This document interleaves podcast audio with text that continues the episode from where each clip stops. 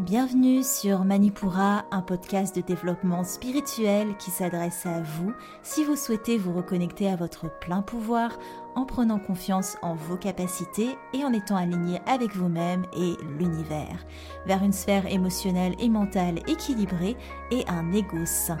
Je suis bas, yoga thérapeute, énergéticienne, astrologue et ma mission est de vous aider à développer toutes les ressources déjà en vous. À travers des outils comme l'astral yoga, l'énergétique et l'écrit-thérapie, mon objectif est de vous rendre acteur de votre mieux-être et indépendant sur le chemin de votre spiritualité. Je vous souhaite une excellente écoute. Bonjour à tous et bienvenue sur le podcast Manipura. Je suis ravie de vous retrouver aujourd'hui pour cet épisode thématique qui fait suite à la pleine lune en Sagittaire. J'espère qu'elle s'est bien passée pour vous. J'espère que vous avez aimé le cours d'astral yoga qui était lié à cet épisode. Sachez d'ailleurs que le prochain atelier, donc il y a un atelier par mois, celui de juin du coup, il est programmé, ça y est, c'est le 16 juin. Et cette thématique est en lien direct avec ce qu'on va voir aujourd'hui. Je vous en dirai plus dans le cours de l'épisode si tant est que vous réussissiez à tenir jusque-là. Parce que oui, aujourd'hui, je vais pas vous ménager, je vais pas vous cacher que c'est un épisode qui est assez complexe. Honnêtement, je me suis même demandé si j'allais pas un peu trop loin dans tout ce que je vous délivre. Mais bon, j'ai dû faire quand même des choix, j'ai dû quand même survoler pas mal de choses. Donc si vous tenez l'écoute, ça veut vraiment dire que vous voulez enrichir votre compréhension de l'énergétique. Aujourd'hui, on parle d'anatomie énergétique. Alors, anatomie n'est pas un vraiment le bon terme, mais je trouve que ça vous aide assez bien à voir euh, de quoi on va parler. Cet épisode, du coup, je vous conseille de l'écouter peut-être plusieurs fois, ou en tout cas avec beaucoup de concentration. C'est un épisode qui est très euh, théorique, on va dire, et on ne peut pas le comprendre d'une oreille, je pense, parce que je vais vous nommer beaucoup de termes et il faut un peu suivre la logique, l'embranchement de tout ça. Si vous avez du mal à comprendre les termes, je vous rappelle que tous les épisodes thématiques du podcast sont en retranscription, donc en article sur le blog Manipura. D'ailleurs, après une pause d'une semaine, le site est de nouveau en ligne et il a fait peau neuve. J'en suis hyper fière. J'espère que vous allez l'aimer parce que j'y ai mis vraiment toute mon énergie. Pour retrouver les retranscriptions, vous allez tout simplement cliquer dans le lien des notes de l'épisode, vous cliquez sur l'onglet blog et le dernier article sorti, c'est le dernier podcast, donc vous pouvez très facilement retrouver les retranscriptions. Et avant de pleinement nous plonger dans notre petit cours d'anatomie énergétique, je vous lis un avis qui m'a été laissé par Tamara sur Facebook et qui dit Une énergie douce et bienveillante, une sensibilité, une intelligence rare, pardon, un ressenti juste et fort. Je ne peux que recommander cette thérapeute. J'attends avec impatience mon rendez-vous en astrologie. Merci beaucoup Tamara. Merci beaucoup, je suis ravie. Alors c'était suite à un soin énergétique qu'on a fait ensemble, donc je suis ravie de savoir qu'il t'a plu, qu'il t'a fait du bien. Et n'hésitez pas d'ailleurs, si vous voulez me laisser un commentaire comme Tamara, soit sur Apple Podcast, ça reste la plateforme de référencement pour les podcasts. Vous pouvez aussi me laisser un commentaire sur les réseaux sociaux et je me ferai un plaisir de vous lire parce que c'est aussi ça, c'est un échange. Vous prenez le temps de m'écrire, donc je trouve ça assez normal de vous rendre l'appareil en vous citant dans le podcast. Merci beaucoup. On est parti, euh, premier point sur l'anatomie énergétique, c'est les corps subtils. Alors, c'est pas pour rien que je vous ai fait toute une série sur ce thème, une série de podcasts, j'entends, c'est parce que c'est la meilleure manière d'approcher tout ce qui nous constitue. Je vous invite alors fortement à aller suivre cette série d'épisodes de podcast où je parle d'un ou deux corps par épisode, donc c'est très complet, il y a beaucoup d'informations. Et évidemment je ne vais pas les reprendre ici parce que c'est pas le but, mais c'est important de les citer parce que ça vous aide à comprendre le reste tout simplement. Pour résumer, vous êtes composé de sept corps, un corps physique et six corps subtils. Les corps auxquels on se réfère le plus dans la vie d'humain, on va dire, c'est le corps physique et le corps mental, surtout dans notre société. Parmi les corps qui disparaissent après la mort, vous avez en un le corps physique, évidemment, en deux le corps éthérique ou énergétique ou vital. Je vous donne toutes les nominations parce qu'il y a énormément de nominations par corps et c'est pour pas que vous vous perdiez. Et le troisième, le corps émotionnel ou astral. Et le quatrième, enfin, le corps mental. Donc physique, éthérique, émotionnel et mental, ce sont les corps qui disparaissent après la mort. Dans les corps qui subsistent après la mort, vous avez en 1 le corps causal, en 2 le corps spirituel ou corps bouddhique, et en 3 le corps divin ou atmique. Bien que, petite parenthèse, certaines charges émotionnelles qui sont liées du coup au corps émotionnel qui disparaît après la mort, pour moi ces charges, elles subsistent après la mort et dans d'autres réincarnations, quand elles sont si profondément installées qu'elles se sont imprimées dans le corps causal qui lui subsiste. En tout cas, ça expliquerait pourquoi on peut soudainement être trigger, être déclenché face à une situation qui, de prime abord, ne nous fait rien. On a des émotions qui sortent de nulle part et qui peuvent être l'expression de charges antérieures. C'était pour le petit, la petite aparté. Chacun de ces corps est relié à un plan vibratoire, on l'a vu dans la série d'épisodes, et à un chakra spécifique. On va parler des chakras un peu après. On va faire un zoom sur un de ces corps, le corps éthérique. C'est le corps énergétique, donc il nous intéresse pour l'anatomie énergétique. On va faire un petit zoom sur ce corps. Le corps éthérique, pour rappel, du coup, c'est celui qui régule l'énergie vitale dans votre corps. Et quand on parle d'anatomie énergétique, c'est celui auquel on s'intéresse plus particulièrement aujourd'hui. Alors le corps éthérique, il a ce qu'on appelle des sous-couches. Il est constitué de plusieurs couches et on appelle ça des harmoniques. Les harmoniques, elles se dilatent ou elles se rétractent en fonction du taux vibratoire des objets ou des lieux ou des personnes autour. Par exemple, ces harmoniques, elles vont se dilater quand le taux vibratoire d'un lieu, d'une personne, d'un objet est haut, et elles vont se rétracter au contraire si le taux vibratoire est bas. Toujours avec le corps éthérique, vous avez aussi ce qu'on appelle les plans, trois plans exactement. D'ailleurs, c'est le point qui se crée à la rencontre de ces trois plans auxquels on se réfère lors des pratiques d'alignement. Si vous avez déjà fait un atelier énergétique avec moi, on a déjà fait cette technique d'alignement et on se réfère à ces trois points pour, le comprendre. Le premier plan, c'est le plan vertical. Il va traverser le corps de haut en bas en séparant la partie gauche de la partie droite du corps. Plan vertical. Le deuxième, c'est le plan latéral. Il passe au milieu du corps en profil, donc il sépare la partie avant de la partie arrière du corps. Le plan latéral. Le troisième plan, c'est le plan équatorial il est lui en horizontal et il se situe vers le nombril, mais il se déplace de bas en haut en fonction du taux vibratoire aussi, d'objets, de pièces, etc. Ces trois plans y permettent l'alignement. Et dans les soins énergétiques que je fais, une grande partie des soins, c'est souvent dédié à la remise en place de ces plans, parce qu'on est dans une société de mouvement, tout va vite, Internet, les transports, le stress, la constante attention, l'immédiateté, tout ça et bien plus encore, les gros chocs émotionnels aussi, ça va désaxer ces plans. Donc, une de mes tâches dans les soins énergétiques, c'est vraiment de réaligner un petit peu tout ça avant même de penser à faire euh, de la purification, de recharger le corps, etc. On va réaligner le corps. Petit zoom, ou plutôt dézoom, sur l'aura. Il faut bien différencier les corps subtils de l'aura. L'aura, c'est le spectre de votre vibration énergétique c'est la somme de l'énergie globale de vos corps subtils. L'aura, elle est influencée par le taux vibratoire de chacun de vos corps. En général, on exprime la qualité, c'est-à-dire l'énergie de votre aura, par son intensité, sa luminosité, mais surtout par des couleurs. Alors, pas de jugement de valeur ici, ça traduit simplement de votre avancée spirituelle, mais aussi des fluctuations de votre énergie.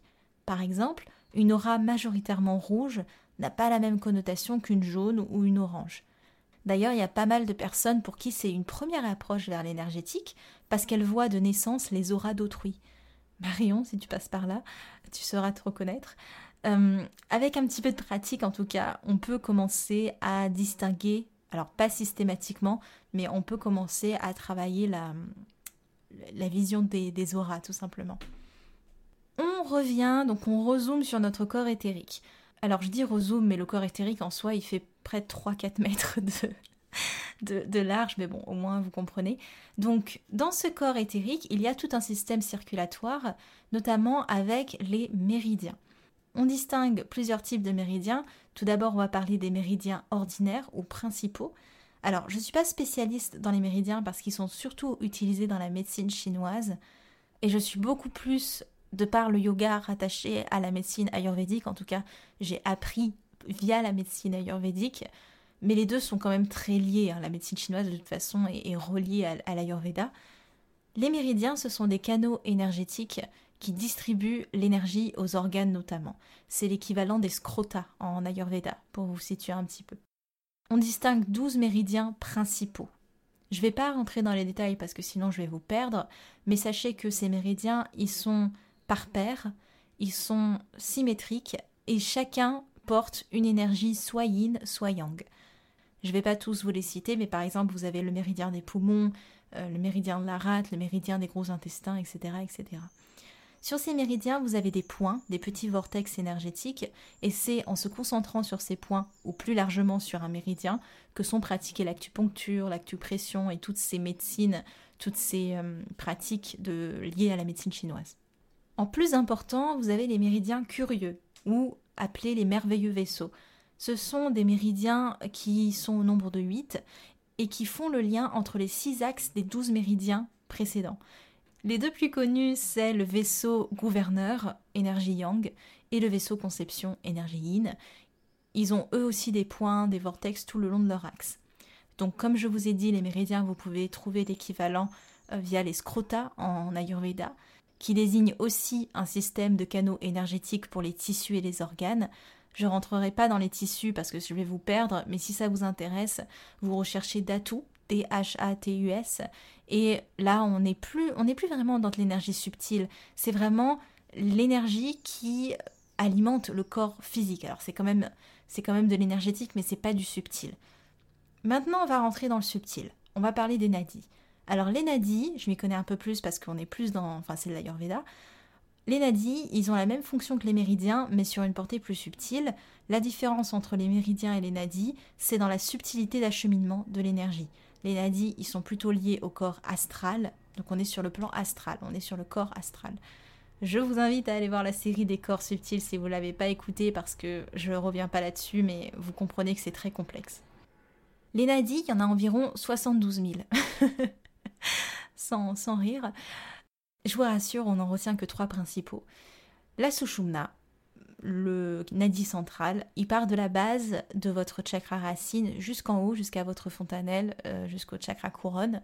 C'est un peu votre colonne vertébrale énergétique. Ce nadi, il remonte le long de votre meru. Meru, ça désigne une montagne en sanskrit, mais ça désigne aussi la colonne vertébrale. Sushumna, c'est le canal qui fusionne les énergies. Et c'est par ce canal que passe notamment la Kundalini. Alors la Kundalini, c'est encore un autre sujet. Si vous voulez, je vous mettrai un de mes articles dans les notes de l'épisode. D'ailleurs, c'est l'article le plus lu de mon blog. Preuve que beaucoup de gens essayent de se, de se renseigner sur la Kundalini. Et c'est très important, si vous ne connaissez pas et que vous avez entendu parler de faire des montées de Kundalini, etc., je vous invite vivement à aller lire mon article parce que ça parle justement des dangers de vouloir activer la Kundalini alors qu'on n'est pas prêt. Donc euh, je vous invite à aller lire cet article, vraiment. Donc la Kundalini, c'est l'énergie mère, l'énergie source qui euh, sommeille dans votre chakra racine en très gros résumé. Entrelacés autour de la Sushumna, comme deux serpents, vous avez d'une part le nadi Ida, qui porte des énergies lunaires, des énergies yin, et d'autre part Pingala, énergie solaire, énergie yang. Quand vous faites en yoga Nadi Shodhana, si vous avez déjà fait les cours d'astral yoga avec moi, il y a un cours où je vous explique Nadi Shodhana. C'est typiquement une respiration, un pranayama qu'on utilise pour équilibrer ces deux nadis. Quand vous respirez, prêtez attention à la narine dominante, parce que vous inspirez pas par les deux narines simultanément avec la même puissance. Aussi surprenant que ça puisse paraître, il y a toujours une narine dominante en fonction du moment de la journée, et ça change, c'est assez cyclique et ça vous permet de repérer quel nadi prend le pas sur l'autre justement. Nadi Shodhana, du coup, c'est une respiration qui va vous permettre d'équilibrer ces deux nadis tout simplement. Donc Ida Pingala s'enrôle autour de la Sushumna et au centre de Sushumna, répartis sur la colonne, les points de rencontre de ces trois nadis, c'est les chakras. les fameux chakras. Les chakras, ça vient du mot sanskrit roue, vous avez la posture par exemple euh, chakrasana où vous faites la roue, et ben c'est exactement ça. Les chakras, ce sont des vortex, des centres d'énergie. Physiquement, les nadis sont au nerf, ce que les chakras peuvent être au plexus. Vous avez différents plexus anatomiquement parlant dans votre corps physique. Si on veut faire une comparaison avec du physique, ce serait ça. Mais bon, évidemment, c'est pas très très comparable. Le rôle des chakras, c'est de faire circuler une énergie qui leur est propre. Ils captent l'énergie vitale de l'extérieur pour la répartir à l'intérieur, et de même, ils peuvent puiser de l'intérieur pour émettre, cette fois-ci, vers l'extérieur. C'est en quelque sorte les moteurs de votre corps éthérique qui lui est le corps des échanges énergétiques entre nous et le monde. Il faut savoir que vous avez des milliers de chakras partout dans le corps, vu que ce sont des carrefours de nadis, mais évidemment on se concentre surtout sur sept principaux. Les chakras majeurs, ils sont assez connus, ils sont alignés de la base de la colonne jusqu'à la fontanelle.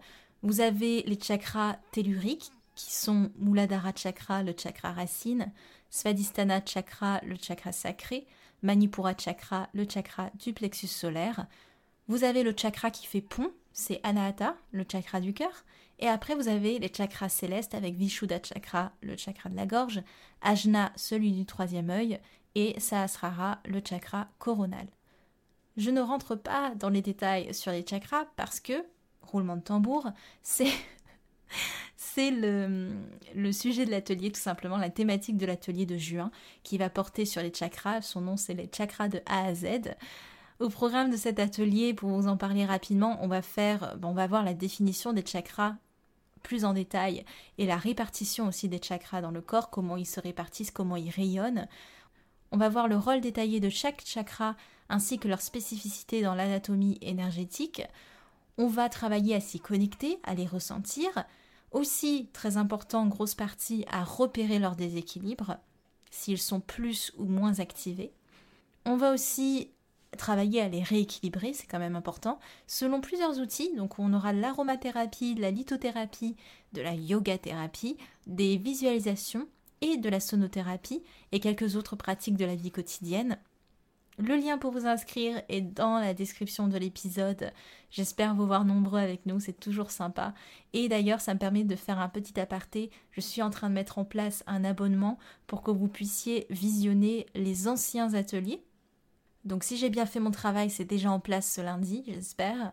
Mais voilà, vous avez soit l'atelier à l'unité, ou soit vous payez pour voir les ateliers qui sont déjà passés. Et il y a un délai d'un mois entre la mise en ligne des nouveaux ateliers sur la plateforme histoire que ceux qui ont payé l'atelier à l'unité euh, ne soient pas lésés évidemment. Donc voilà, c'était pour la petite aparté. En plus des chakras majeurs, vous avez ce qu'on appelle les chakras externes. Je ne rentre pas dans les détails, mais pour faire simple, il y en a trois sous terre, sous, sous vous. Il y en a six au-dessus de vous. Et ce sont des chakras dont on prend connaissance au fur et à mesure de notre cheminement, très, très clairement. Ce pas des chakras qu'on active euh, au tout début, on va dire. C'est un autre palier énergétique, quoi. Pour finir sur ce cours d'anatomie énergétique, alors évidemment j'ai fait des coupures, j'ai synthétisé, j'ai pas parlé de certains éléments comme les datous, les marmas, etc. Parce que ça ferait trop, ce serait trop complexe. Mais je me dis que c'est déjà une bonne entrée en matière. Vous avez le principal, vous avez ce qui fait que ça circule, les nadis, les méridiens. Vous avez les centres énergétiques, les chakras, vous avez aussi les enveloppes que sont les corps énergétiques. Et pour finir, je vais vous parler de l'énergie parce qu'on parle d'énergie, mais qu'est-ce qui circule exactement? En tradition indienne, l'énergie c'est le prana. Le prana désigne l'énergie vitale, et ce prana peut se répartir en cinq qualités, cinq vayus, vayu qui désigne l'air en sanskrit. Donc c'est cinq courants d'énergie qui sont différents et qui travaillent dans votre corps. Le premier vayu, première qualité d'énergie qui circule en vous, c'est pranavayu.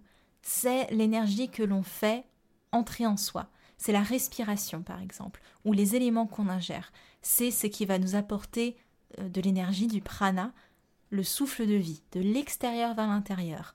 C'est la réception. Sa zone de fonctionnement, on va dire, c'est la zone de la poitrine. Il est relié au chakra du cœur et à l'élément air. Le deuxième vayu, c'est apanavayu. C'est la qualité d'énergie qui régule l'élimination.